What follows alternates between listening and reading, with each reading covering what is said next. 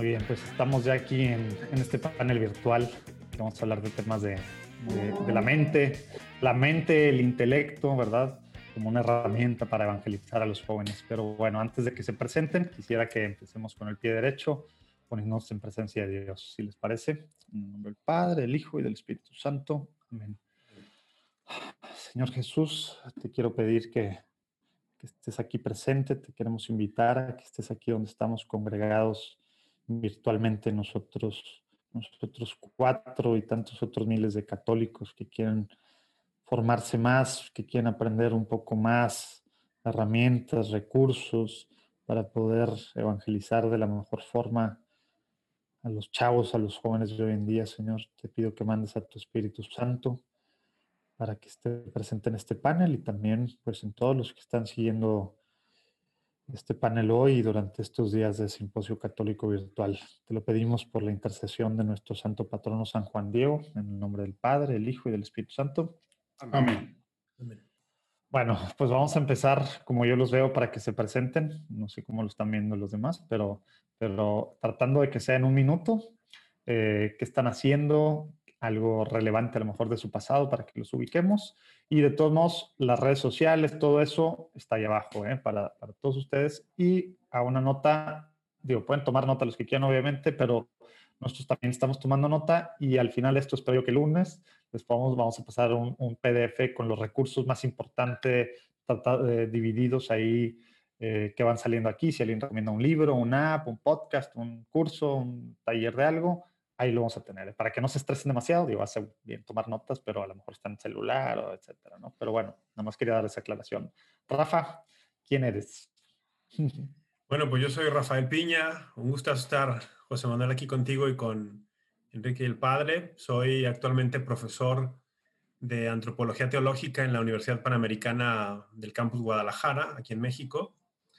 En mi pasado, ya que mencionaste el pasado, espero que te refirieras a cosas buenas, ¿no? Lo que tú creas que sirve para conocerte. estuve colaborando siete años con el canal de televisión María Visión.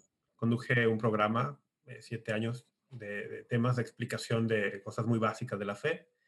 Y también he sido profesor en el Instituto Bíblico de la Arquidiócesis de Guadalajara. Y me gusta, pues, viajar por, por donde me inviten a dar conferencias, pláticas, a compartir la fe. Y básicamente eso diría. Excelente, muy bien. Eh, Enrique. Gracias. Pues, eh, pues me, gusta decir que soy académico, investigador del mundo del liderazgo centrado en valores en Benedictine University en Chicago. Eh, vivo actualmente en Miami, en, esta zona en, el sur de Florida, y soy, soy investigador de tiempo parcial, consultor de organizaciones, de corporaciones sobre todo, eh, latinoamericanas o con presencia en Latinoamérica eh, de desarrollo humano o desarrollo organizacional con un énfasis en eh, comportamiento humano. Y eso es como de tiempo completo y de tiempo repleto, pues esposo y padre de cinco chiquillos. Vale, con, eso, con, eso, tengo una buena actividad. Mi, mi, mi enfoque siempre ha sido transdisciplinario. Ándale. mi formación básica es en psicología, en filosofía, eh, algunos fundamentos de teología y el mundo de negocios, el mundo de liderazgo. Y creo firmemente que eh, todo, todo apostolado de una u otra manera, incluso todo proceso de evangelización, es ayudar a las personas a, vincularse de una u otra forma con nuestro Creador. Así que pues trato de, de, tanto en todos esos ámbitos, pues vivir eso justamente.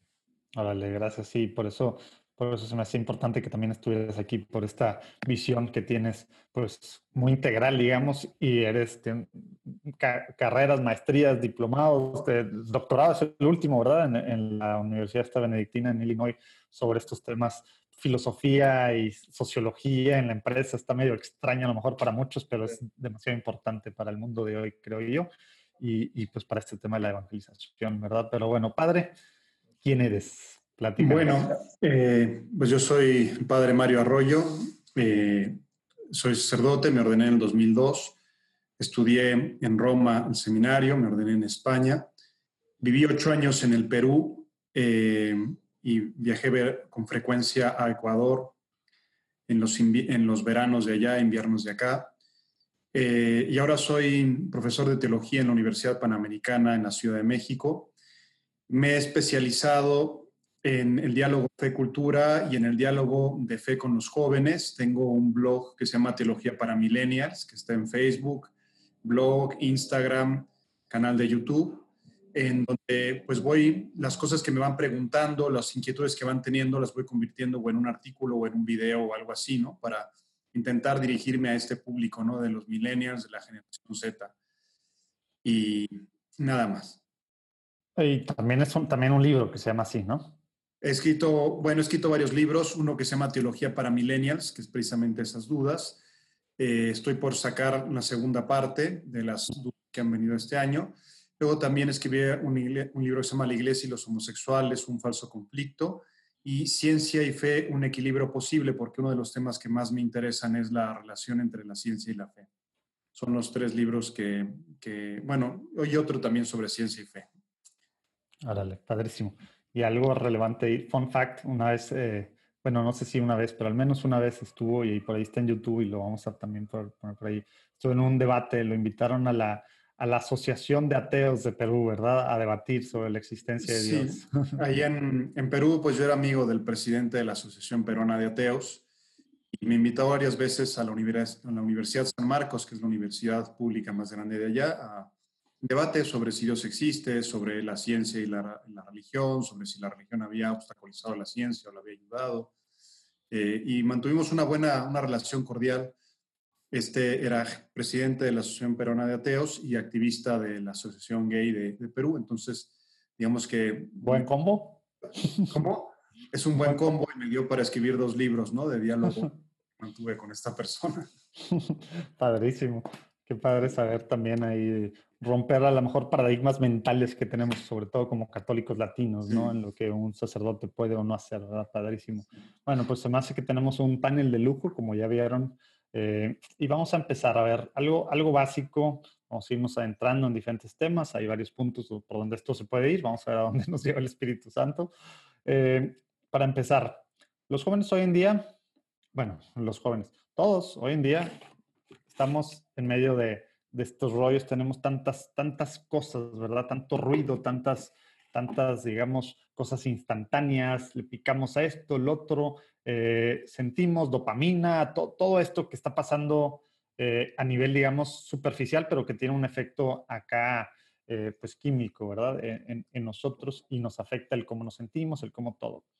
Hay espacio para profundizar, para llegar a algo más, para, para los chavos de ahorita, pensando, pensando a lo mejor no nada más en millennials, padre, que tú estés muy enfocado en millennials, pues yo todavía soy millennial, ¿verdad? De los viejitos, pero soy millennial, ¿verdad? Pero pensando también a lo mejor más en generación Z. ¿Qué piensan ustedes? Así muy corto, quisiera así que, que en esta pregunta sean los tres lo que los que me vayan contestando eh, sobre, sobre los jóvenes. Ustedes dos dan, dan clases, en, estoy así como si los demás tuvieran el mismo orden, no sé cómo los ven, pero, pero bueno, el Rafa y el padre dan, dan clases pues para jóvenes, ¿verdad? Empiezan menos de 20 años los chavos. Entonces, ¿están realmente cuestionándose las mismas cosas que antes? Porque son muchas de las críticas que dicen las generaciones anteriores, ya los jóvenes ya no, ya no piensan, ya no se cuestionan. Para empezar, ¿qué piensas tú, Rafa, sobre eso? ¿Qué has visto tú, qué estás viendo? Pues sí, yo el, el, trabajo que tengo con jóvenes haciendo ya cinco años en la universidad, creo que es propio del joven cuestionarse, preguntarse, tener inquietudes, pero sí me da la impresión que toda esta combinación que tenemos en el mundo hoy de muchas cosas, ¿no? Movimientos culturales, redes sociales, sobre información, muchas cosas. Me da la impresión que a veces se cuestionan algo un día y al día siguiente el trending topic cambia y, y se van a cuestionarse otra cosa. Entonces un día están muy con el activismo por, no sé, los derechos de, eh, o, contra la violencia hacia la mujer y dices, ah, bien, se están interesando por una causa importante y al otro día están en otra cosa y al otro día en otra. Es la impresión que me da. O sea, sí, sí veo que se cuestionan, pero a veces es como muy líquido, ¿no? Como diría Bauman. Cambia muy fácilmente y quizá no profundiza tanto. Pero inquietudes hay y hay que aprovecharlas. Órale, muy bien. Así concretamente, Enrique, ¿qué piensas tú? Tú que has estado a lo mejor no en el mundo de las universidades así, pero, pero bueno, en el mundo con los negocios, que hay demasiados también, pues millennials jóvenes ya, ya incorporados, ¿verdad? También tengo aquí a mis, mi propio ah, bueno. de centennials. Cierto. ¿No dijiste esa parte? ¿Cuántos hijos tienes? Cinco, eh, cuatro chiquillas, la mayor va a ser quinceañera en unos días. Ah, qué bueno. Eh, y hasta el menor que tiene, el, que es el único varón, Pablo, que tiene seis años. Eh, y bueno, yo, estoy totalmente de acuerdo con, con, este diagnóstico que comenta Rafa de, de la que ha comentado Bauman, esta modernidad líquida o posmodernidad. es cierto que tenemos una especie, y más ahora en los últimos meses se ha acelerado la infodemia, que es una especie de pandemia de la información, en el cual eh, me parece que incluso el, rol de las universidades también ha cambiado de ser una proveedora de conocimientos a ser una proveedora de habilidades para hacer un juicio más verdadero. Me parece que, esa es la gran herencia que podemos dejar, no solo como maestros, también como padres de familia, aprender a que nuestros hijos sean capaces de discriminar entre la opinión y la verdad, entre la sensación eh, y la razón. Eh, y como bien decía Chesterton, eh, me parece que estamos en, una época en la que al abandonar a la, verdad con mayúscula, hemos colmado ese vacío a, golpe de, pues de sensaciones. estamos en una época, fíjense, es curioso, pero cuando Freud publica en 1919 El malestar en la cultura, argumenta que el origen de toda neurosis es que la razón, esta parte como, eh, pues sí, racional, reprime a las emociones, reprime a las sensaciones. Y a un siglo de distancia, me parece que estamos en el extremo opuesto. Al otro lado, completamente. La sensación reprime a, la razón. Eh, pero aunque la reprima, ahí está, ahí está latente, y creo que ese es el, camino que tenemos que seguir, eh, estimular ese, esa hambre de juicio, esa hambre de, de estar atento eh, inteligente, razonable y responsable de nuestras acciones. Eh, creo también que como padres de familia tenemos la, gran responsabilidad de darnos cuenta que hoy el ejemplo no basta. Eh, muchas veces nos preguntamos, oye, ¿qué pasó con este chico que se alejó de la fe de manera radical? Si viene de una familia con formación, de, pues de misa todos los domingos y demás. Y es que es un cambio de época el que hemos vivido en las últimas décadas y que ha eh, presupuesto, entre otras cosas, la ruptura de toda tradición. Y, eso me parece que nos obliga a, apelar a la razón y a, dar razones de nuestra fe. Eh, y como, como, bien comentan mis colegas del panel, pues ayudar a que nos demos cuenta que no solamente no es incompatible la fe y la razón, sino que ambas se requieren. Hay un gran libro que, que se titula de cómo el cristianismo perdió la razón y cómo la, eh, cómo, el cristianismo perdió la, eh, el cuerpo y cómo el cuerpo perdió la razón. Eh, y me parece que, que, puede aportar mucho precisamente, no solo a este diálogo, sino a darnos cuenta que la verdad está ahí de manera integral. Muy bien, gracias Enrique. Padre, mejor guiando también para, eh, uniéndolo con la próxima pregunta o, o, el próximo tema que quisiera platicar, digo, que nos digas así concretamente, creo que está muy claro lo, lo que han dicho Rafa y Enrique, pero tu punto de vista sobre lo mismo, pero también eh, ya adentrándonos en más tema de Dios, eh, ok, eh, piensan o no los, los, jóvenes para empezar y luego, ¿crees tú que esta generación a la que tú le estás enseñando, que pues son, algunos son ya centennials, ¿verdad? Esta generación Z, aunque no sé si das clases a inicios o a finales de la carrera, ¿verdad? Pero tienen un problema intelectual con la existencia de Dios, eh, como, a lo mejor había antes de que son ateos, se consideran ateos y demás, o simplemente no se están preguntando esa parte, o, no, ¿cómo ves tú esa partecita? Pues mira, eh, yo tengo la impresión de que eh, o sea, son pocos los que se consideran ateos porque es precisamente ya tener una convicción firme en algo. Entonces, no, como bien han señalado, no abundan las convicciones firmes, pero sí me parece que hay como dos grupos, ¿no? Los que procuran no pensar demasiado o no definirse, y un grupo agnóstico, eh, aunque sí hay como muchos anticuerpos respecto al tema de Dios, y sobre más que el tema de Dios, el tema de la religión. Entonces, están explorando formas de espiritualidad alternativas, de espiritualidad light, eh, y se hace mucho guiño el budismo, y, y, formas de, espiritualidad más bien pacifistas, empáticas, eh, que respetan la naturaleza eh, y que, pues sobre todo, que no sean dogmáticas, o sea, que calificaciones sobre las personas, que cada persona pues se manifieste y viva y sienta como ella se considera, ¿no? Entonces, en ese sentido, me parece que el problema más no es con Dios, sino es con la iglesia. O sea, si la iglesia no es porque Dios, pues sí es nuestro Padre y nos ama y nos crea a todos. Y yo creo que eso es bastante, bastante generalizado. Ándale. Eh, aunque también hay el otro, ¿no? Los que dicen que es pues, una patraña, un invento y lo que sea, ¿no? Pero, pero son los menos. Pero son los menos. Sí es el tema de la, de la iglesia y yo creo que sí piensan porque efectivamente no es una generación intelectual. Cuando tú lees, pues cómo disfrutaba Benedicto XVI cuando tenía 16 años del griego este, poemas, pues efectivamente no hacen esto, no traducen poemas del griego los chicos de 16 años, pero tienen ideas, tienen ideas que les llegan a través de memes, tienen ideas que les llegan a través de series, tienen ideas que les llegan a través de canales de YouTube eh, y, y piensan las cosas. O sea que creo que sí es importante como conocer el destinatario.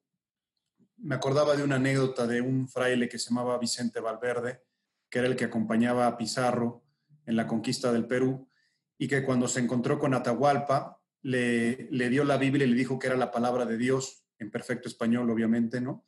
Atahualpa pues no entendió nada, vio la Biblia y la tiró al piso, y eso enardeció a los españoles, pero el pobre Atahualpa es que no entendió ni una palabra, ¿no? Entonces creo que ahora tenemos un problema de lenguaje, de comunicación, y tenemos que hacer el esfuerzo de conocer cuáles son las categorías relevantes para ellos por decirlo así, en qué idioma quieren escuchar o en qué idioma son capaces de escuchar. Órale, padrísimo, gracias por, por esa, pues ese punto de vista.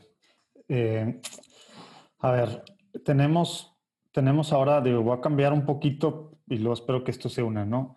Tenemos como que ahorita muchas cosas que estamos haciendo obviamente mucho tristemente aislado, como de repente parece que hacemos las cosas los católicos y de repente más los latinos, perdón, pero ya sabrán los que han seguido esto y los que siguen las cosas que un poco autocrítico con nosotros como iglesia, ¿verdad? Nosotros, los bautizados, la iglesia, no, no el clero. Eh, que muchas de las, de las cosas que están pasando son emocionales, son de actividades físicas, son, pues son así, ¿no? De, cosas de salir de un retiro, ay, de un retiro emocionadísimo con algo, ¿verdad? Eh, o, pláticas que me hablan de, de, cosas que mueven mis fibras sensibles, digamos, y demás. Yo, en lo particular, al menos en español y en nuestro mundo, pues, digamos, eh, hispanoparlante, ¿verdad? No veo muchas cosas o no veo algo al menos atractivo, ¿verdad? Que, que sea, que use el tema del intelecto, la mente, para, para ir, para, para pues, evangelizar a los jóvenes. ¿Ustedes qué piensan de esto? Quisiera, quisiera ver, eh, no sé, Enrique, de este tema. ¿Tú has visto algo en particular que, sea, que, que use estas cosas? Eh, digo, que use la mente. ¿Por qué crees que no lo estamos haciendo? ¿Dónde estamos como iglesia en este sentido? ¿no?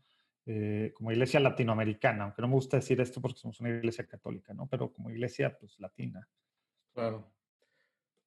Eh, bueno, sí creo que, que, uno de los temas que ha, o, de los grandes retos que tenemos, no solamente como iglesia, me parece que como humanidad, lo he explicado bien un par de filósofos, Edgar Morán y también Bernard Lonergan, y ellos hablan de, de cómo nos hemos ido atomizado o se ha ido diferenciando la sociedad. Es decir, eh, por ejemplo, en el mundo de los saberes, eh, tienes, a diferencia de cómo era la humanidad hace tal vez tres siglos, cuatro siglos, eh, y, desde los griegos, hoy tenemos la, hiperespecialización. Entonces, entre las ciencias no hay comunicación, lo vemos en las universidades.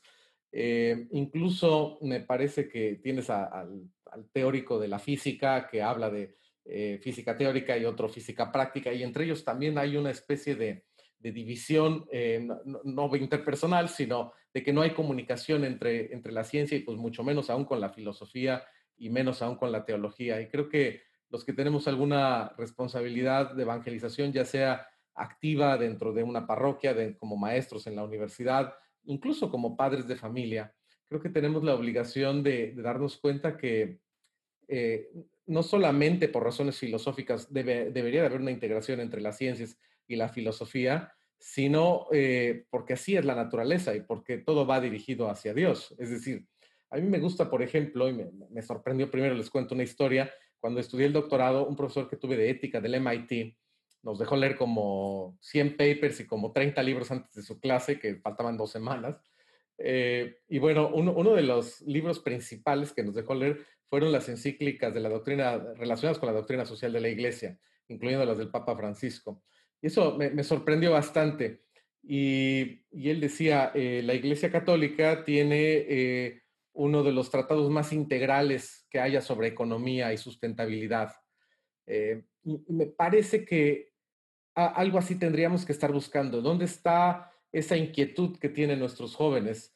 Eh, la tienen en relación con el arte, la tienen en relación con la ciencia, con la economía, con la política, con la tecnología, con cualquier inquietud que tengan. Si buscas, como decía Albert Einstein, siempre encontrarás a Dios como causa y como finalidad. Eh, y, por eso decía también poca ciencia aleja de Dios y mucha ciencia siempre conduce a Él.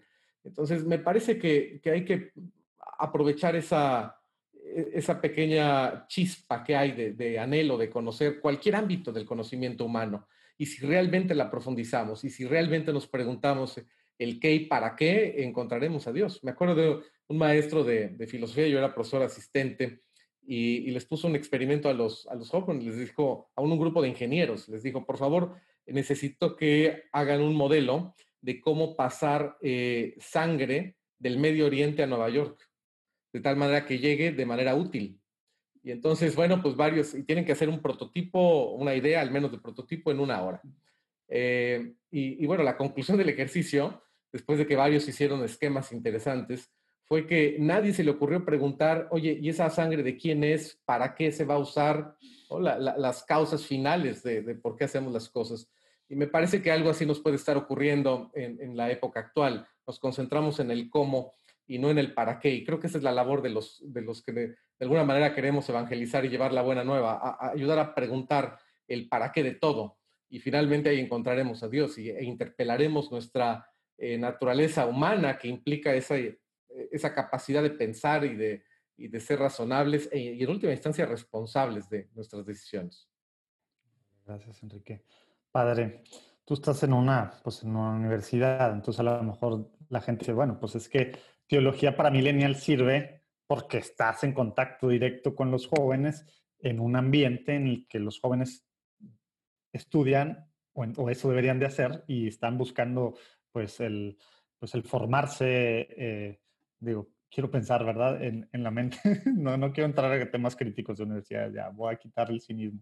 Eh, ¿cómo, ¿cómo, ves tú, o qué le, qué le, dices a gente sobre, sobre precisamente esto que tú estás viendo, que es un pequeño experimento que tú has hecho y que ya tienes uno y que estás por sacar el segundo libro, ¿cómo se empieza este acercamiento eh, de, Dios? Luego entramos al tema de la iglesia, que es otro tema, ¿verdad? Eh, que sacaste al principio. Ahorita no quisiera mezclar con, con, esa parte, que ya sé que está mezclado en la vida real, pero, pero ¿cómo, cómo acercamos la fe eh, en Dios a través de cómo tú le has hecho con las preguntas? O sea, yo, yo pues creo que es un, ejercicio que se tiene que hacer como primer paso para todo y, pues directamente tú ya lo has estado haciendo.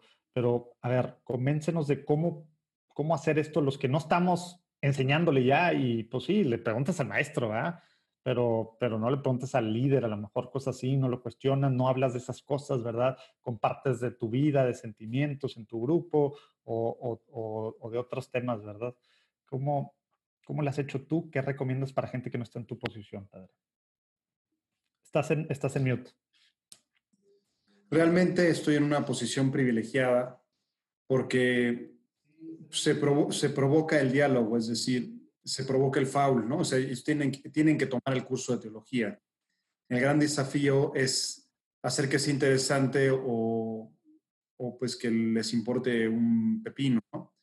Entonces, eh, pero digo, ya están ahí y ya tienen como esa necesidad de, aprobar el curso y entonces tu desafío como profesor es, ¿qué hago para que se interesen? Eh, en ese caso a mí me ha servido mucho entrar, o sea, los temas polémicos es como una, hebra que te lleva a cuestionarte cosas, a ver qué está detrás. Entonces, a mí me ha ayudado mucho entrar en temas delicados, temas espinosos. ¿Puedes decir qué tipo de temas? Por ejemplo, el tema que lo mencionabas antes de la sesión, el tema de la homosexualidad, el tema de la sexualidad, a mí me impresiona, pero les interesa un montón, ¿no? Lo, eh, y luego ya temas polémicos de la vida social, como puede ser el aborto, la eutanasia, e incluso no presentarle, bueno, la doctrina de la iglesia, sino presentarle como las dos pastillas de Matrix, ¿no? O sea, pues mira, estos, nosotros decimos esto por esos motivos, dicen esta otra cuestión por este otro, y que se arme el debate, ¿no? Entonces, si saben que, si saben que es eh, Matrix, los, los eso, este, ese fue un golpe generacional que me di cuando me di cuenta que nadie sabía quién era Morpheus, quién era, la pastilla azul y cuál era la pastilla roja. ¿no? O sea, cuando tienes que explicar un chiste, ya murió, ¿no? Pero de alguna manera, este, o sea, como darles las dos, o sea, un poquito de medicina y un poquito de veneno, y como apelar a, bueno, y tú piénsale, o sea, ok, esto es, ¿tú qué piensas? Entonces, porque sí noto que son muy sensibles a que tú los intentes, o sea, el pensamiento dogmático, ¿no? Como decir, que tú los intentes, como decir, la verdad es por ahí, tienes que ir por ahí. Entonces, ahí también es despertarles el espíritu crítico. Este, normalmente se les ha despertado el espíritu crítico respecto de Dios, de la iglesia, de las instituciones. Cuando tú les despiertas el espíritu crítico respecto del espíritu crítico, o sea, es ok, maravilloso, pero no te estarán manipulando, no te están utilizando, no serás un idiota útil, como diría Lenin. Entonces, mm, digamos que por ahí, y luego, eh, ya ha salido alguna otra conversación, eh, el otro lugar de encuentro es en las redes sociales. Entonces, en las redes sociales me sirven de realimentación, me sirven de contacto, a veces ellos te encuentran ahí, y a veces te dicen cosas que hacen pensar. El otro día una, una niña que, un colegio que yo atendía, pues publicó, ¿no? Este, en Instagram, le puso recontra like, ¿no? Y el, el, mensaje era, las iglesias católicas son fábricas de ateos que se saben las canciones de misa. Y ella había estudiado, ella es atea y había estudiado en una escuela católica, ¿no?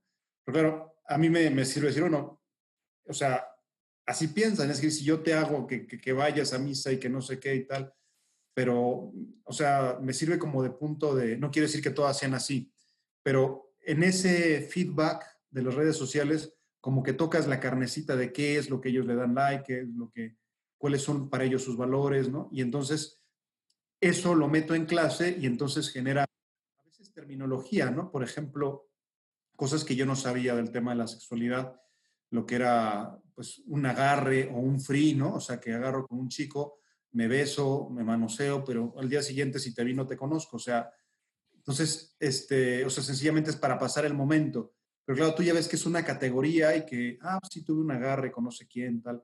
Entonces, cuando hablas en su terminología, les cuentas algo que, que ellos lo han vivido, que ellos tienen esa experiencia, es también otra manera como de enganchar. Y entonces le vas sacando las, sobre ese hecho que ellos han vivido, las llevas a pensar, a, tirar como del hilo, decir, a ver, ¿esto qué implica? ¿Qué supone? Entonces, es una labor creo que desde artesanía, pero hay que buscar lo que para ellos es relevante, lo que para ellos lo han vivido, y a partir de ahí reconducir como a Sócrates en la mayéutica hacia los temas que a ti te parecen relevantes. Vale, gracias, padre. Oye, Rafa, eh, he estado pensando, digo, dos cosas que me quiero ir ahorita por, por esto que, que, decía el padre, de que, pues si los dogmas y demás, pues en vez de, en vez de acercar alejan o, o llegar con la Biblia o llegar con la, con la doctrina de la iglesia, el magisterio, cualquier mandamiento, regla, pues no, no ayuda, ¿no? Pero, pero por otro lado, quisiera empezar con una frase, a ver qué piensas de esta frase que, que vi por ahí. La nueva evangelización exige apologética, no catequesis. ¿Qué piensas de eso? ¿Es cierto? O sea, porque el, lo que decían es la catequesis es para los convertidos. ¿Qué piensas tú de eso? Porque hablamos mucho de catequizar y catequizar y así, bueno, yo creo que la nueva evangelización requiere una nueva apologética y una nueva catequesis. O sea, no, no creo que la excluya. El, en el espíritu del documento de Aparecida, que por ahí en el 229 menciona, ¿no? Dice, necesitamos una nueva apologética. pero aclara, ¿no? Que sea como la que hacían los primeros cristianos, que se enfoque mucho más en explicar, explicar. Eso es muy necesario. Y, y, bueno, claro, nuestro contexto mexicano o hispanoamericano o latinoamericano es, es, muy interesante porque todavía, todavía creo que estamos en lo último, pero todavía tenemos una, una buena cantidad de personas que han recibido sacramentos, que han recibido bautizados y a veces hasta primera comunión, confirmación a, a lo mejor menos, pero tenemos una buena cantidad de personas que han recibido los sacramentos, pero muy poca catequesis y prácticamente nula evangelización. Entonces, el, el, caminito, pues normalmente tendría que ser al revés, ¿no? Evangelización, catequesis y luego sacramentos. Hay que, hay que evangelizar. ¿Y qué es evangelizar? Bueno, presentar a Jesús. Y creo que es muy importante presentar a Jesús antes que, antes que los dogmas de Jesús, ¿no? Presentar a Jesús antes que la iglesia. O, o sea, creo que va por allí. Una apologética que, que explique, que dialogue, que cuestione, pero también que sea empática, ¿no? La verdad es que el padre ha dicho muchas cosas que yo quería decir porque en mi experiencia también funciona mucho escuchar, por ejemplo, las objeciones que ellos tienen respecto a la misma iglesia, ¿no? Es muy, es muy buen camino de diálogo eh, escucharles y luego entrar en esos temas espinosos sin darles la vuelta, ¿no? Eh, llámese con un espíritu de autocrítica. Les gusta mucho que ver a alguien que se llama católico, como su profesor en mi caso, y que pueda tener un espíritu autocrítico y decir, a ver, la crisis de los abusos sexuales en la iglesia, pues es real. Y después de hablar de eso y escucharlo, también poner acentos y puntos y, en su adecuado contexto, ¿no? Decir, a lo mejor no es, no es de la magnitud que te la han hecho ver, pero eso no significa que no sea súper grave. O sea, e, estas cuestiones son interesantes. El, a mí me llama mucho la atención con ellos porque, una cosa, yo tengo la oportunidad de recibir la retroalimentación que los distintos grupos de teología en, el, en la universidad donde estoy eh, hacen dos veces al semestre de sus profesores. Digamos, soy el, el, jefe de una academia y entonces me toca ver las evaluaciones de todos los profesores de teología de, de esta universidad, bueno, de mi campus. Y las cosas que no les gustan para nada es cuando un profesor, y, ellos lo ponen así, ¿no? Dice, es, muy dogmático, como decía ya el, padre también Mario. ¿Y a qué se refieren con eso? A lo mejor ni siquiera lo entienden bien, pero en otros comentarios lo puedes distinguir. No está abierto al diálogo. Mm, no escucha, solamente te dice lo que él piensa. Eso, eso no funciona, no, no les gusta. En cambio, ves los, los comentarios de los profesores que salen muy bien evaluados y es, eh, está abierto al diálogo, eh, no es cerrado, o sea, eh, como en este lenguaje, te va dando la idea de, bueno, si les interesa un diálogo abierto, que puedes empezar con un espíritu autocrítico y luego poder conducir a dar criterios. Me gustó mucho lo que decía el padre también, ¿no? de, oye, quizá te están manipulando, qué bueno que seas crítico, pero hay que ser críticos con el espíritu crítico también. Pero bueno, sí, creo que hay una necesidad de una nueva apologética y de una nueva catequesis, no, no de una o de otra. Y con eso también me acordé cuando dijiste lo de nueva apologética de en Evangelii Gaudium, ¿no? Que, que habla de, de, una apologética creativa también, ¿no? Que, que, es una cosa pues diferente también y que, que, bueno, también si no lo han visto, tienen que ver el diálogo que, tuve hace rato con, con Chris Check, el presidente de Catholic Answers. Eh, está subtitulado, eh, para que no tengan que sufrir mi inglés mucho. Eh, oye, so, sobre este mismo tema, digo, y ligado a lo que decía el, el, padre Rafa, como que vamos a ver entonces, cuestionar, estar abiertos al diálogo, pero vamos a tratar de, de hacerlo, de aterrizar un poquito más para, para todo el mundo. ¿Cuál dirías tú que son entonces los primeros pasos? Porque para cuestionar, o sea, no, no, no empiezas cuestionando a alguien, ¿verdad? Si tuvieras que di dividirlo así en pasos, y quiero seguir con lo mismo y adentrándome un poquito más en esto con Enrique, para que vayas pensando, Enrique, este, ¿qué dirías tú si, si tuviéramos que dividir el, el, pues, la forma de evangelizar, esta forma de evangelizar, que a lo mejor eh, pues es una de las formas, como ya dijimos, que estamos utilizando menos, ¿verdad? Y por eso creo que hay que desencarnar y sacar lo más carnita posible, eh, desentrañar, perdón. Eh, ¿Qué dirías entonces que es previo a este paso de, del, abrirse, de cuestionar, así, trata, trátalo, trata de darnos lo imposible, la receta secreta este, para hacerlo por, este medio, ¿no? Tratando así de puntualizar pasos, ¿no? Sí. Pasa tu experiencia, obviamente, ¿verdad? Y, estoy jugando con recetas. Sí, sí, sí, sí. Caray, pues, yo, creo, yo creo que empezaría por la actitud del evangelizador, en este caso del que va a evangelizar jóvenes. Paso número uno. Sí, paso número uno, o sea, piensa en, en ti, en qué, en qué actitud vas, vas, con qué actitud vas a ese encuentro, ¿no? Y, por ejemplo, el obispo Barron en, la Arquidiócesis de Los Ángeles, ahora, obispo auxiliar allí, ha hecho mucho énfasis en no, ¿cómo dice él? Dumb down. ¿Cómo se dice eso? Como no, no, no Eso es súper importante con los jóvenes. Por eso al principio ya no nos fuimos en eso, pero, pero no, es que los jóvenes no están pensando, entonces vamos por puras cosas emocionales. eso. eso. deberíamos de hacer. Eh, no, o sea, no tenemos que atontar, no sé cómo lo traduciríamos, ¿no? Diluir. bajarnos al nivel pensando que son niños, ¿verdad? Ajá, como de, ay, no, pues hay, hay un meme, los memes de pronto te dicen cosas, ¿no?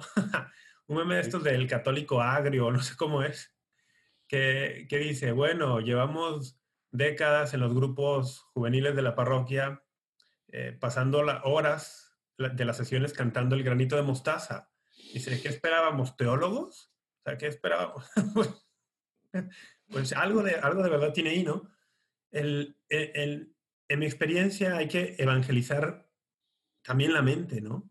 Porque Jesucristo es verdad en todos los ámbitos de la vida y Él es el logos, ¿no? El logos, la, la, la palabra, la razón encarnada. Entonces, eh, no dejemos de lado eso cuando pensemos en jóvenes. Eh, cualquiera que ha tenido trato con jóvenes en cuestión de evangelización o catequesis, ha descubierto que cuando empiezas a, a dar, como dices tú, carnita, cuando, cuando puedes ir pasando de la leche a algo más, sí, puedes eh, meterte a la Sagrada Escritura, puedes dar algo de teología, dar, muchos jóvenes sí, sí enganchan, ¿no? Entonces, la actitud, primero, del evangelizador, decir, oye, no, no voy a ir a tratar con, con niñitos. No, estamos hablando de jóvenes, ya no estamos hablando de la catequesis infantil, ¿no?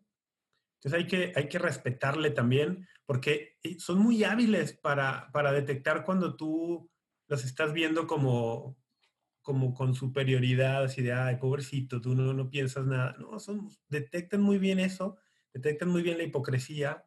Entonces, si tú les respetas también de, oye, pues te, respeto, respeto que, que, pienses, aunque tengas 18 años, no, no piensas, te lo respeto, vamos a entrar esto, esa actitud ya creo que puede abrir muchísimo el campo.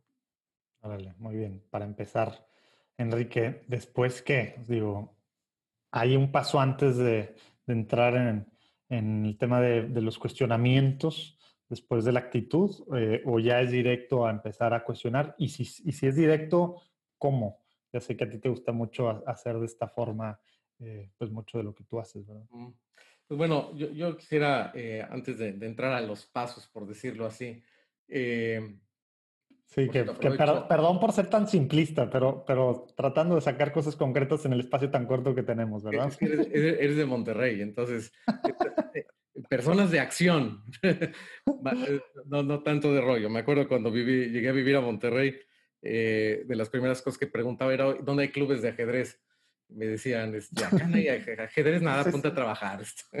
Pero, Tristemente no es una de nuestras cualidades, ¿verdad? ha cambiado esto, pero estar pensando. Por eso la, la, la, gran fuerza que tiene el Estado. Pero bueno, yo, yo diría que hay dos premisas importantes. Una que, que bien decía el Papa eh, Francisco, eh, la, la, evangelización, la nueva evangelización eh, no es por proselitismo, sino por atracción. Eh, tenemos que ser atractivos eh, como católicos, tenemos que ser una luz que, atraiga más que, tratarla de empujar. Y la, segunda premisa, tomándome unas, unas ideas de Paul McShane del Boston College, eh, haciendo uso de una frase que dice en otro sentido, pero la quiero aplicar acá, es evangelizar no es enseñarle algo a Pepito. Evangelizar es enseñarle Pepito a Pepito. Es decir, eh, como, como bien comenta eh, Rafa, Jesucristo es la verdad, el, logos en todo. Entonces, en la medida en la cual yo verdaderamente me conozco, y no solamente me conozco en el sentido superficial de qué, comida me gusta, sino conozco mi propia naturaleza, conozco mis propios bias o mis propios sesgos para pensar, eh, si soy capaz de ponerle un lenguaje a mi mundo interno, eso invariablemente me acerca a Dios, porque me acerca a la verdad. Si este joven que tiene 18 años y está enfrentando eh, retos emocionales con su noviazgo, porque además ayer tuvo un free o un agarre y demás, y es capaz de ponerle una categoría eh, sin ser juzgado, sin sentirse juzgado, es capaz de ponerle un nombre a eso y entender, por ejemplo, cómo el amor eh, pues puede traducirse desde el griego en cuatro términos, eros, estergos, filios y ágape, y, y, le puede poner un, pues un nombre a eso, a eso que ha sentido, a sus dramas internos, eso es evangelizar también, porque va a ir descubriendo que eso que anhela en el fondo es, solo puede existir en el, orden de Dios. Eh, la ética cristiana, un día lo comentábamos en, tu podcast, José Manuel, la ética cristiana no es un conjunto de prohibiciones, es una gran afirmación. La ética sexual cristiana eh, no es una lista de cosas que no debes de hacer, que se te antojan hacer, pero no las, no las debes de hacer, eh, porque alguien te va a castigar. Eh, ante, ante todo, la ética cristiana es la gran afirmación de vive tu sexualidad plenamente, vive el amor plenamente, vive realmente en plenitud, que eso es la santidad, entre otras cosas, o es un componente de la santidad, vivir para aquello que realmente estamos creados y de acuerdo a nuestra naturaleza. Entonces, eh, también siguiendo lo que dice Rafa, me parece que el primer paso es analizar si tú como evangelizador eh, entiendes que evangelizar no es una, no es una actividad, no es algo yuxtapuesto a tu vida. Em, creo que los mejores evangelizadores, eso platicaré en este mismo congreso, en una charla, eh, viven la evangelización como, como si fuese respirar. Es decir, evangelizar no es una actividad, es un compromiso existencial que tenemos todos los bautizados.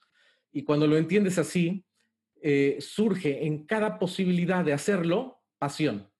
Y esa pasión creo que se transmite y creo que los jóvenes la, perciben. Y, creo que esa pasión por, por llevar la alegría, la buena nueva, por llevar la verdad a, ese momento concreto tuyo que tienes ayer, que tuviste ese agarre, ese free, que tienes ese drama eh, afectivo, esa pasión se transmite en eh, una búsqueda genuina del bien mayor para, para ese joven con el que tengo esa interacción. Y eso crea liderazgo. Yo creo que el liderazgo el verdadero liderazgo que evangeliza no es un fin. Eh, los mejores evangelizadores no son los que se proponen ser los mejores evangelizadores. Los mejores evangelizadores son aquellos que eh, tienen el genuino interés porque viven la pasión por la verdad de simplemente llevarla, llevar la buena nueva y eso se transmite en cada instante. Eh, y bueno, por último diría, conéctate con las personas, conoce su mundo. en la historia de la evangelización de la humanidad, eso ha sido la, clave siempre. Empieza desde, desde el otro, desde, desde lo próximo al otro. Eh, y desde ahí vas construyendo, jalando ese hilo para, para descubrir la verdad que está en todas partes. Me parece que la catequesis como tal es secundaria a la conversión. Eh, cuando tú ah, eh, ah, vives esa conversión intelectual y existencial, solito habrás de buscar posteriormente más y casi las catequesis deberían de ser autoestudio, eh, posterior a la verdadera conversión. Te, diré, tanta gente súper convertida ya por muchos años, que ya pasó la época del noviazgo, que pues tristemente no llega a esa fase del autoestudio. Tristemente en nuestra cultura, pues tú más que nadie lo sabes, tú has estudiado este tema, pues el, tema de, de, que pues no, no, no estudiamos mucho, no leemos mucho, ¿verdad? Ya, estamos convencidos. ¿Para qué? Amo a Dios, tengo que seguir esto. Ya, no necesito nada más. ¿Cuánto, cuesta, ¿Cuánto cuesta el libro? 200 pesos. ¿Cuánto cuesta el pomo? Menos. 300 pesos. aparte. por favor. por favor. sí, aparte, ¿verdad? De, de ponerle así en, monto de, dinero y en, y en, tiempo, ¿verdad? Sobre todo. Oye, y, y, esta parte que decías al final, Enrique, quisiera, eh, padre, ahondar más esta cultura popular. ¿Cómo, ¿Cómo podemos usar la cultura popular precisamente para, para de forma, pues, pues digamos, eh, casual, normal, poder conectar así como, como decía Enrique, con la persona, ¿verdad? Poder realmente para empezar abrirnos o abrirlos, ¿verdad? O tender, encender la luz para, para luego abrir las puertas, digamos, involucrándonos acá, eh, para que luego ya poder llegar al paso, a lo mejor, de, de, de las preguntas. ¿Tú, ¿Tú qué has visto? ¿Cómo, ¿Cómo podemos hacerlo a través de, a través de, digo, tú dices, pues te metes, te metes a, las redes sociales, ves un poco ahí lo que se comenta, pero, pero pues estás, ahí estás, digamos, aprendiendo el lenguaje y viendo el interés o lo que están pensando. Pero ahora, el usar de, no, no de gancho, pero de, de, escalón, eh, digamos, la, la cultura popular, cine, series, cualquier cosa que haya, música, festivales, de lo que sea. Eh, para este mismo camino, eh, digamos, a través del, pues, del intelecto, eh, para evangelizar a través del intelecto, ¿cómo se te ocurre que podamos hacerlo? ¿Cómo has visto que, que funcione, padre? Pues mira, yo lo que he visto y ahí eh, me recuerdo una cosa que decía San Juan Pablo II, ¿no? Que el apóstol tenía que ser experto en humanidad.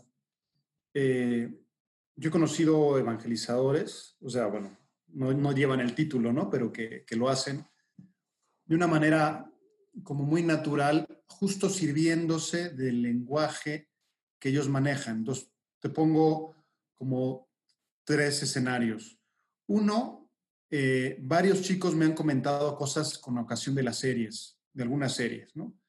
Eh, y entonces, esas series me, da, me ha dado pie para tratar de distintos temas, ¿no? Pienso, por ejemplo, en Dark, Pienso, por ejemplo, en Sabrina. Pienso, por ejemplo, en una de, creo esa, esa no la he visto más que algunos capítulos, Lucifer, una del diablo que es muy, este, así muy, este, este, así con su charm y galán y todo el rollo. Mm. o sea, hay temas de, de, esos que, pum, les, les despierta, ¿no? Se les levanta la... Entonces, si uno conoce más o menos, ah, estas, yo cuando las he visto, no es porque no sé, no esté viendo series, sino precisamente porque dicen, oye, padre, este, ya vio tal serie, no sé qué tal, dice tal cosa. Ah, entonces, que hay temas profundos, temas humanos, temas imperecederos que están presentes en la cultura siempre. Otro caso que es muy frecuente es en el rock. En la música hay muchos temas de la aspiración al amor, una aspiración a la plenitud. Pensé que ya todo era reggaetón, padre. ¿Todavía hay rock? ¿Sigue habiendo rock? Todavía hay rock. Bueno, el otro día estaba dando clase de estética y, un alumno me dijo, padre, pues este, aunque usted no lo crea, hay reggaetón bello. Y me puso dos canciones de reggaetón. Me sorprendió, ¿no? Hasta no ir, no cree, no cree Es un ¿eh? musicómano, musicómano, o sea, sí le sabe un buen, ¿no?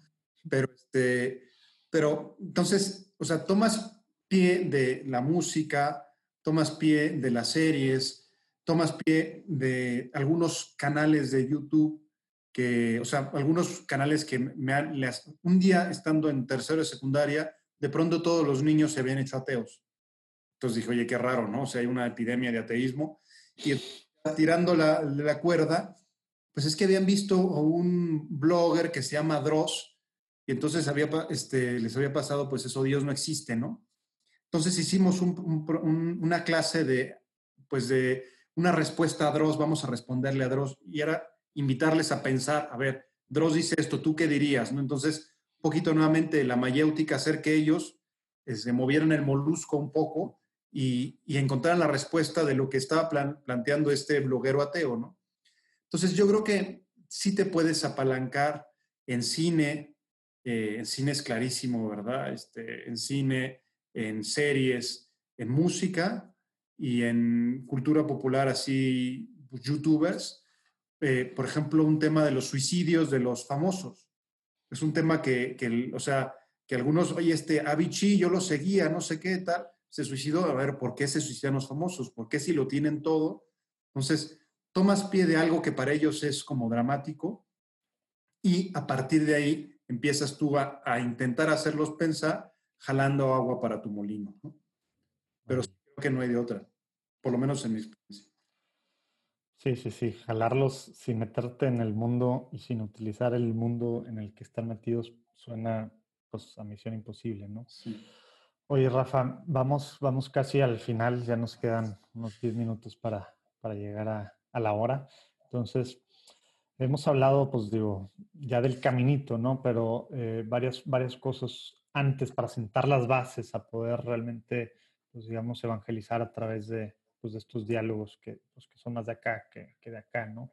Pero hay forma también de, de incentivar, digamos, el, pues el uso del intelecto, ¿verdad? Eh, en, en, la evangelización de, de, los jóvenes, o sea, pensando, pensando tú con, pues, tú eres maestro, ¿verdad? Pero no todos son maestros, repito, como le decía el padre.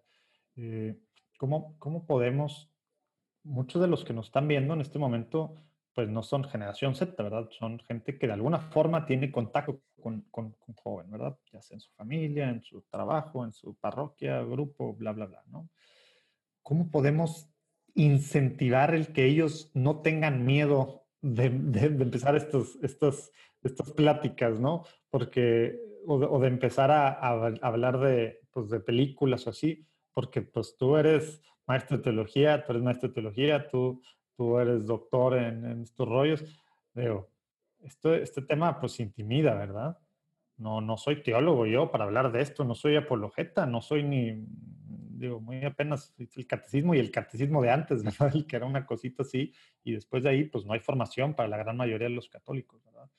Entonces, eh, ¿cómo puedes tú, qué, crees, qué cosas crees que ayudan a, a, que sí se empiece a platicar de este tema en un nivel, pues, pues ya el caminito hacia esto, ¿no?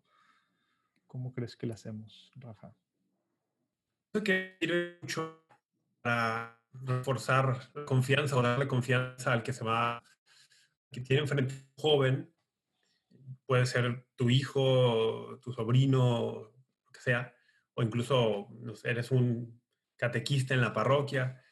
Mm, saber que aunque tú no tengas respuesta a todas las inquietudes, Dios sí, y la iglesia también, ¿no? Que a lo mejor tú dices, oye, pero yo no sabría qué decir si me cuestiona un muchacho, un muchacho sobre el tema LGBT, bueno, pero saber que hay recursos a los que puedes ir para dar respuesta a lo que sea. Y por otro lado, también presentar la gran tradición intelectual católica. Eh, cuando Chesterton se convirtió Chesterton se convirtió y lo, se hizo católico ya a los cuarenta y tantos, ¿eh? Y, que recibió críticas, sobre todo en esta Inglaterra en la que vivía, con mucho de anticatolicismo, y recibió críticas de que había dejado de pensar, ¿no?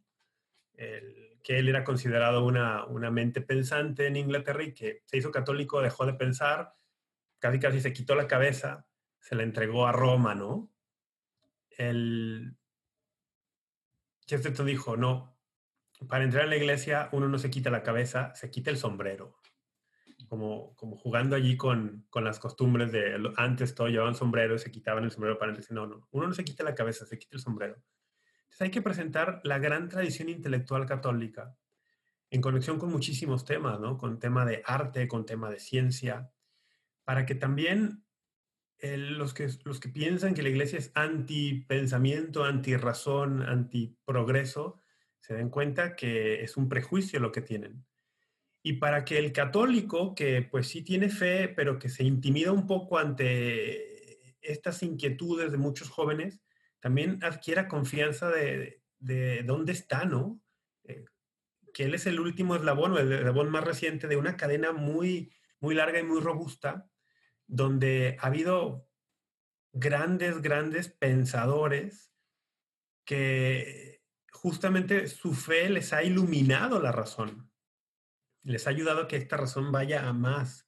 Entonces, presentar esta gran tradición intelectual para propios, para los que ya tienen algo de fe, y para extraños, hará un gran bien a muchos, estoy seguro, porque el, todo lo que es verdad, ya lo decía Enrique, todo lo que es verdad acerca a Dios, pues sí, y, la, y hay que tener confianza también que la plenitud de la revelación pues la, es Jesucristo y Jesucristo ha fundado una iglesia y estamos en esa iglesia no por mérito, sino por gracia, pues aprovechemos ese tesoro de la plenitud de la revelación y de la verdad para presentarlo al mundo con, con confianza. Oye, ¿y qué pudieras tú, para ir cerrando contigo y luego nos vamos con los demás, precisamente nos va a ayudar mucho todo lo que acabas de decir y ahora, digamos, ¿qué recomiendas tú para, para empezar? Porque pues suena un mundo, sí, pues la tradición de la iglesia, toda esta riqueza de la iglesia, ay, Jesús, ¿por dónde empiezo? ¿Qué le pongo en Google? Este, ya práctico, así, ¿qué, ¿con qué crees tú que es una buena cosa para empezar a precisamente, o sea, para, para hacer para esto, ¿no? Un primer pasito, así que, que me vaya llevando en esa comisión, algún, algún libro, podcast, blog, ¿qué, qué, nos recomiendas así concretamente, Yo creo que pueden empezar con el blog de Teología para Millennials. ya le ganaste la respuesta al padre Mario. Gracias, Rafa. Luego te paso la, la comisión. pásale su, su, código de afiliado. Sí, no, yo creo que puede, es que no, lo digo en serio, es que sí pueden empezar allí. El, el, padre le ha invertido mucha, muchas horas y mucha cabeza a esto y, eh, mucho corazón también. Está aquí en el panel, es un buen lugar para empezar, la verdad. Y, y lo digo en serio, hace cuatro o cinco días, una exalumna mía de la universidad me escribía, ¿no? Y me decía, oye, Rafa, el, hay un, hay un muchacho que es súper crítico con la iglesia y dice que pues, no cree nada, pero pues le gusta leer. ¿Me recomiendas algo? Y yo le dije, hay un libro que se llama Teología para Millennials. Así tal cosa. Y sí lo hice, sí lo recomendé. Entonces, ¿por qué? Porque creo que sí es un buen lugar para empezar. Después, el, yo diría, hay que, hay que recomendar lectura también, ¿no? ¿cierto? Hay recursos online, hay cosas en YouTube buenísimas, hay páginas. Hace rato mencionaste a Chris Check, para el que tenga la oportunidad de manejarse más o menos en el inglés, pues Catholic Answers hace una gran labor en esta cuestión en Estados Unidos. Catholic.com. Son recursos, ajá, Catholic.com son recursos muy serios, pero también muy accesibles, ¿no? Muy, muy accesibles para el, para el que no es súper especializado para el que tiene acceso al inglés, eso es una gran, una gran herramienta. Recomendaría algo que a mí me ha servido mucho en mi propio caminar y que cuando era joven me sirvió también. Ya no soy joven, ¿verdad? Para, los estándares de la ONU y todo eso, ¿no? Ya no. Cuando era joven me sirvió mucho lectura, por ejemplo, de Chesterton. A mí, a mí me, ayudó mucho y me sigue ayudando. Y además que me gusta, puede ser entretenido leer a Luis, aunque no sea católico, por ejemplo, pero es un gran pensador cristiano, sí es Luis. Entonces, la lectura a mí me ha servido mucho y creo que la lectura es un recurso de siempre, aunque estemos en época súper tecnológica y que hay muy buenos recursos online y redes y plataformas y podcasts, la lectura será algo clásico también, ¿no? siempre está allí. Órale. Enrique, ¿qué nos recomiendas? Y, a lo mejor siendo puntual hacia quién se lo está recomendando, a papás, a padres que, que, están en su iglesia y no saben ni cómo hacerle a lo mejor para estos temas, ver lo que nos están viendo, de repente obispos que no tienen nada de esto para jóvenes, ¿verdad? Pues sí, hay formación en teología y diplomados, pero pues sabemos que el mercado es otro, ¿verdad? El mercado, si bien nos va, es 40 para arriba, si no es que 60 para arriba, ¿verdad? Entonces, pues si nos puedes decir a, a quién le recomiendas lo que vas a decir. Sí, pues fíjate que, quisiera hacer un poquito de, irme, un poquito para atrás. Eh, mi primera recomendación es para aquellos que tengan eh, hijos pequeños. Eh, chequen, el tema del, screen time, la cantidad de horas que pasan frente a los dispositivos, lo cual de ninguna manera sugiero que se quiten, solamente hay que moderarlo. ¿Por qué? Porque ciertamente el cerebro eh, disminuye su entrenamiento en pensamiento abstracto.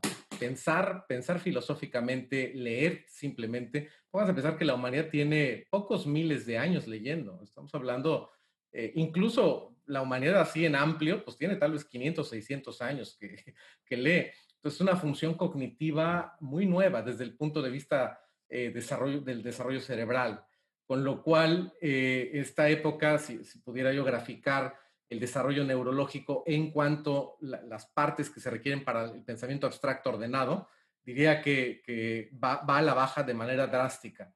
Entonces hay que cuidar mucho el screen time para que algún día, dentro de 10, 15 años, tu hijo sea capaz de sostener un, diálogo consigo mismo, eh, un, diálogo crítico, serio, y donde no le dé, cuando entre en un dilema moral, no simplemente abra otra ventana y, se vada de ese dilema moral. Eso me parece fundamental. Eh, y bueno, ya entrando en detalle, me parece que, eh, todos deberíamos saber un poco de filosofía, de cosas básicas de lógica que antes se enseñaban de manera general. Eh, creo que vale la pena que todos tengamos una, formación en teodicea o teología fundamental, que es esa parte de la filosofía que, está conectada. Incluso empiecen por buscar algo en YouTube, que es la teodicea, que es la teología fundamental y, veremos que los fundamentos más básicos de la razón, como el principio de identidad, lo que es es, lo que es no puede ser y no ser, ese, tipo de cosas tan básicas podrían ayudarnos eh, simplemente a romper de nuestra cabeza muchos mitos que tenemos hasta de superstición. Eh, y, a iniciar un camino. Me parece que cada quien tendrá un camino por su propia pasión. Si te interesa la política, eh, por ahí puedes empezar. Si te interesa la economía, por donde, donde sean los dones que Dios te dio. Eh, por ahí trabájalos y encontrarás la verdad. No, no me atrevo a dar un libro en concreto porque me, me parece que aparte de este es de teología de paramillennials o católicos sin complejos o N cantidad de libros de introducción, son muy buenos, pero cada quien tiene que encontrar eh, en, en, su compromiso existencial, en su rol en la vida, encontrar a Dios, eh, incluso intelectualmente, me parece. Vale, muchas gracias.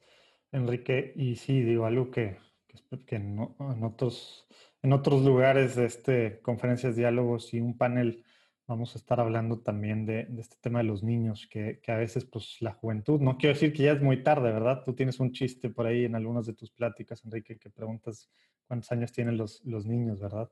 Eh, de cuántos años tienen sus hijos para ver si es muy tarde o no. Pero pues sí, lo más importante y que nos marca mucho nuestra vida eh, no quiere decir que después sea imposible, ¿verdad? Pero pues es en la primera infancia, ¿verdad? Al principio. Entonces, si al menos eso, la base para pensar, para abrirse, obviamente no es teología a los seis años, ¿verdad? Pero la base para abrirse la, la, dejas quitando estas cosas como las pantallas, los iPads, que hijo, cómo me enoja así estar en piñatas con mis hijos y ver a niños literal en piñatas con iPad, de cinco, cuatro, tres años, en una piñata con niños corriendo por todos lados. Pero bueno, no quiero hacer corajes de eso que veo. Eh, importantísimo eso como base, eh, lo que está diciendo Enrique, y que nos pueda ahorrar muchísimo años después. Padre Mario, ya te recomendaron mucho, eh, ya te recomendaron tu libro. Aparte de tu libro y de lo que tú, de lo que tú has hecho, platícanos, digo, a una propuesta concreta y para quién crees que sea. Tú eres sacerdote, digo, tu, ministerio lo ejerces pues, pues mucho en la, universidad, entonces a lo mejor no eres el, bueno, no a lo mejor, no eres el típico sacerdote que está en una parroquia, ¿verdad? Pero, pero bueno, eres sacerdote y podrías recomendarle también a, sacerdotes, al clero, también con qué cosas empezar, aunque todos estudiaron filosofía y teología, ¿verdad? Para, para, para, ordenarse, ¿verdad?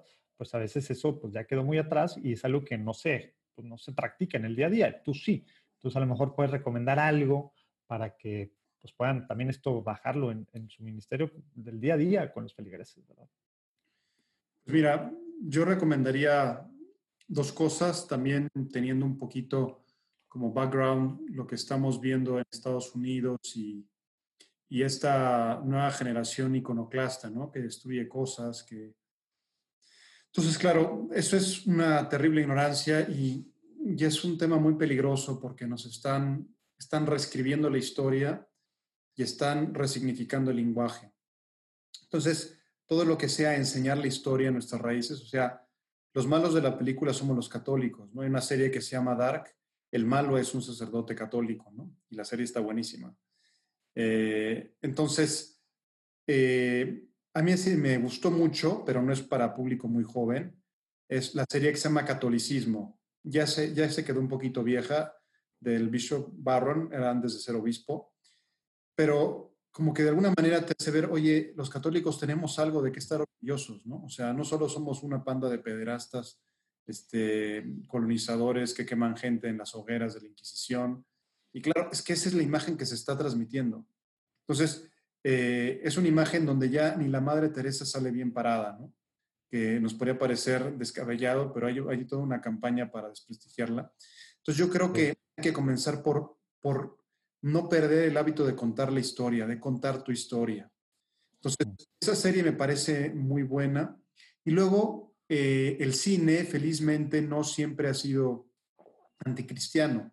Entonces, yo, he visto, me pasa que no sabría darte la, la referencia exacta, pero cine con fe, es decir, un, elencos de películas que abordan temas de fe, desde el último sello hasta silencio, por decirlo de alguna manera, donde, pues eso para una parroquia, para plan con jóvenes, o sea, un cine y vamos a comentarlo, ¿no? Entonces, te ves pronto la película, piensas tres o cuatro ideas, es un plan entretenido, algo de convivencia, a ver, o sea, no solo ve la película, sino mueve el molusco, piensa tantito, ve y descubre, pues, lo que ha aportado el cristianismo a la, a la sociedad o cómo ha cambiado, incluso puede ser para contrastar, o sea, ¿por qué antes los buenos de la película eran los, o sea, tú ves la novicia rebelde, pues las monjas son buenas, el cura es bueno, ¿me explico? Entonces, eh, yo me centraría en evangelizar a través del cine y recomendaría esa serie de catolicismo y sobre todo contar tu historia, ¿no? Porque están, contando, están contando una historia muy sesgada donde el malo de la película es uno y entonces eso creo que no, hay que recuperar la narrativa. Muchas gracias, padre. Y me, me, diste un par de ideas. Vamos a ver si hay tiempo para, para armar un, un, panel que hable de, pues de cómo afrontar frente a los jóvenes temas de los escándalos en la iglesia y de este tema de que la iglesia es la mala, ¿no? Hoy en día, frente a los medios y frente a, pues a todo pues la gente, digamos, la cultura, en la cultura popular, ¿verdad? Este, bueno, pues muchas gracias. Salieron aquí cosas interesantes. Podríamos seguir toda la noche, eh, creo yo. Eh, podríamos adentrar mucho más. Ustedes saben que a mí me gusta entrar más a detalle y también filosofar y así. Ahora se trataba de ser un poquito más prácticos también para, para que salieran cosas concretas. Vamos a tratar de que existe pues, los recursos, las recomendaciones de aquí en el PDF este que les comentaba al principio. Y pues bueno, cada uno de los que están viendo aquí en sus redes sociales, síguenlos, por favor, porque tienen cosas pues, muy interesantes en este, pues tienen como bandera o como una de sus banderas y, y, pues de sus llamados, ¿verdad? El, realmente pues enseñar a, pues a lo mejor no directamente a los juventudes, pero enseñar eh, a través de a través de esta experiencia, pues acá del intelecto, mostrar a Jesús, ¿verdad? Mostrar al final lo que, lo que es él, ¿verdad? Y no lo que es una religión nada más o una organización, ¿verdad?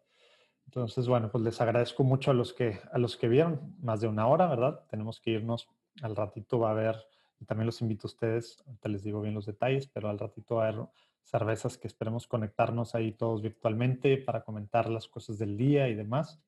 Eh, vamos a ver cómo jala, ser un experimento tecnológico que según yo ya sé cómo va a estar, pero vamos a ver. Eh, para los primeros, solo es para los primeros que se conecten, ¿verdad? Entonces, bueno, ahí abajo vienen también los datos, a qué hora salen el horario, ¿no? Pero, pero muchas gracias por, por conectarse ustedes, ustedes tres. Gracias, Rafa, gracias, Enrique, gracias, Padre. Gracias a, pues, a todos los que están viéndolo en este momento y en estos días de Simposio Católico Virtual. Nos vamos a la próxima conferencia. Dios los bendiga y pues a, a estudiarle y a, y a, tomar en cuenta estos, estos, estos tips para poder darle por este camino también. Dios los bendiga.